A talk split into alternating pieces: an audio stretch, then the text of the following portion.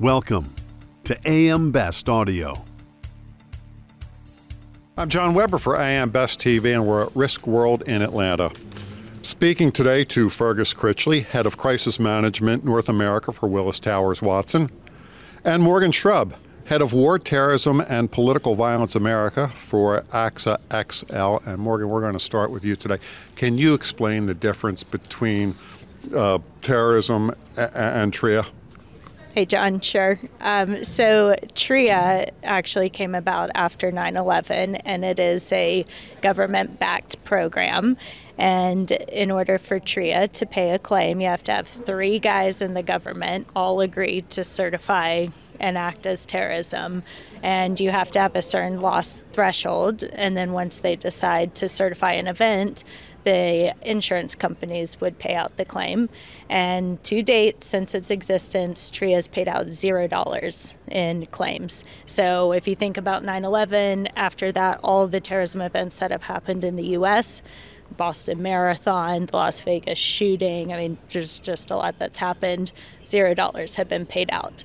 So after 9 11, this standalone terrorism market came to play, and we developed a product to compete with TRIA that actually pays out claims. And our trigger is political, religious, ideological intent. So it takes away kind of the massive, like ISIS, Al Qaeda type of losses, and it includes things like blowing up abortion clinics or environmentalists getting upset about, you know, building on protected forest or a pipeline on Native American lands. So it really covers a broad stroke of different type of events in the US. Fergus, what's the state of the market for terrorism these days? Yeah, thanks, John. So it's going through a transition period at the moment, the, the market, um, given loss activity in the last few years. Um, there's been a significant amount of losses um, around the world. Um, you think of um, South Africa, Chile, Peru more recently, um, Hong Kong, and then, of course, uh, Ukraine as well, which is a catastrophic event.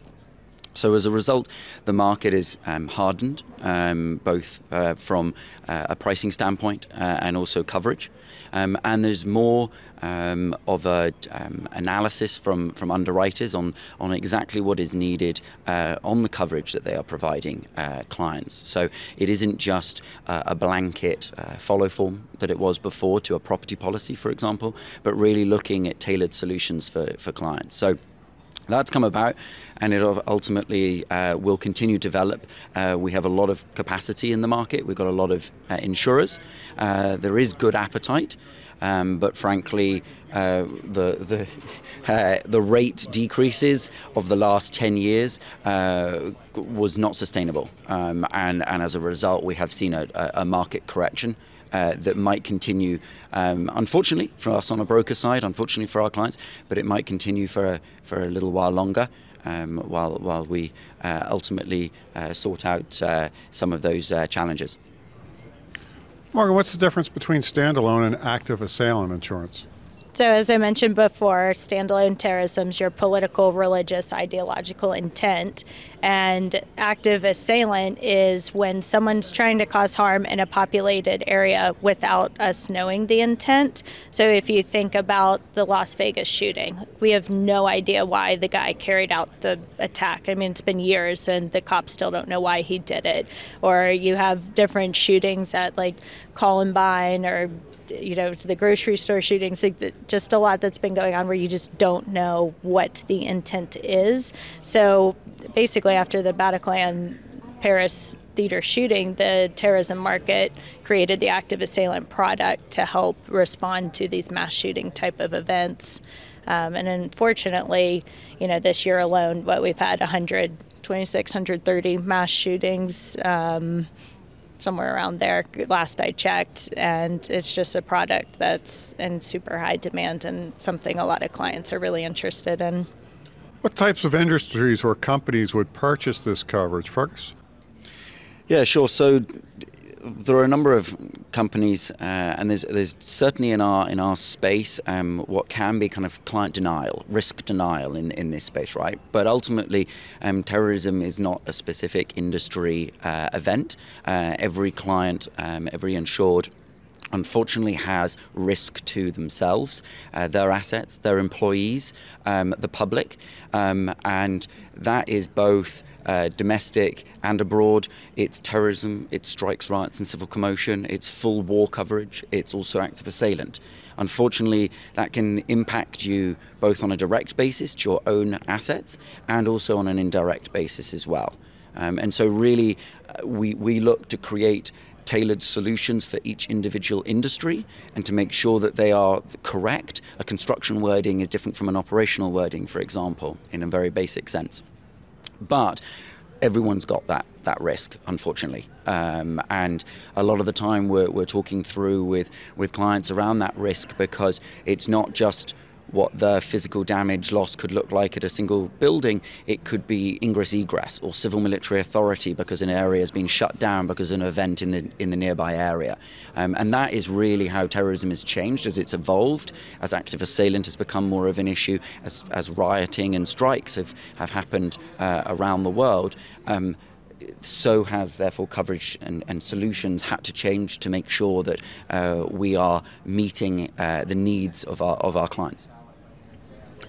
Morgan, how do these coverages support companies at risk?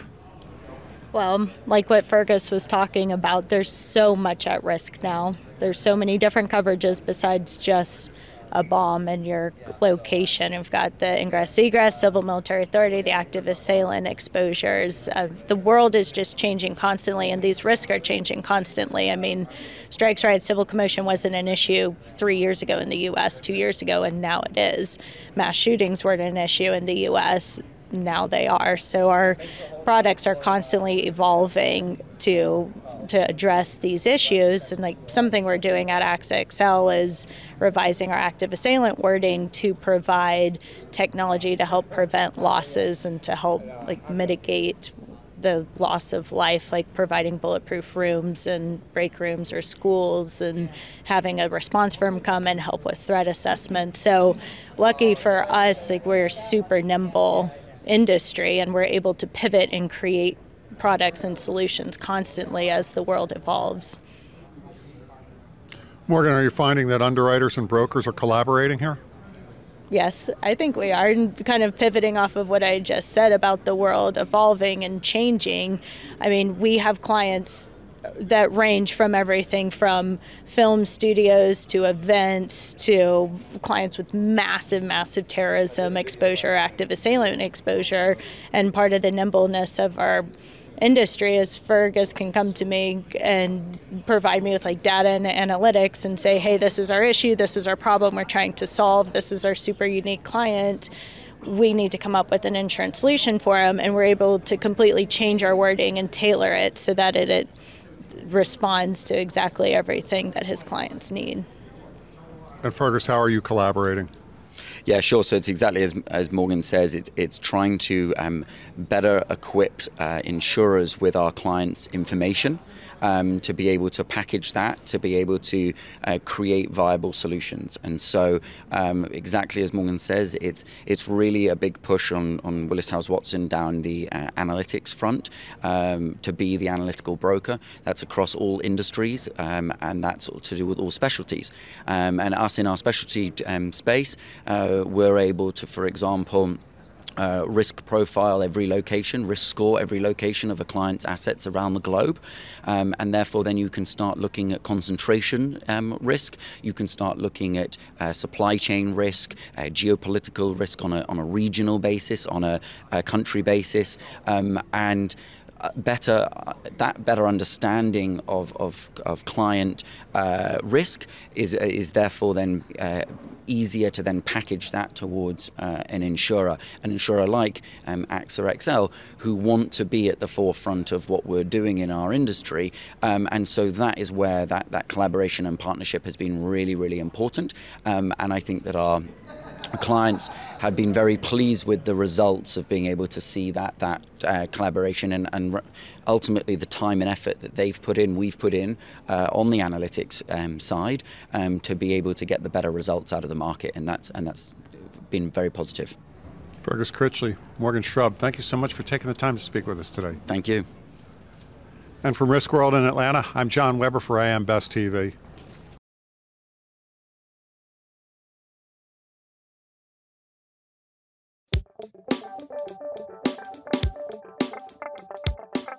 Looking to get the full attention of the insurance industry? We have the platforms that will do just that.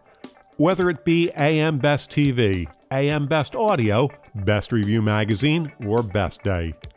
Find out more by calling AM Best Advertising Sales at 908 439 2200, extension 5399, and have a great day.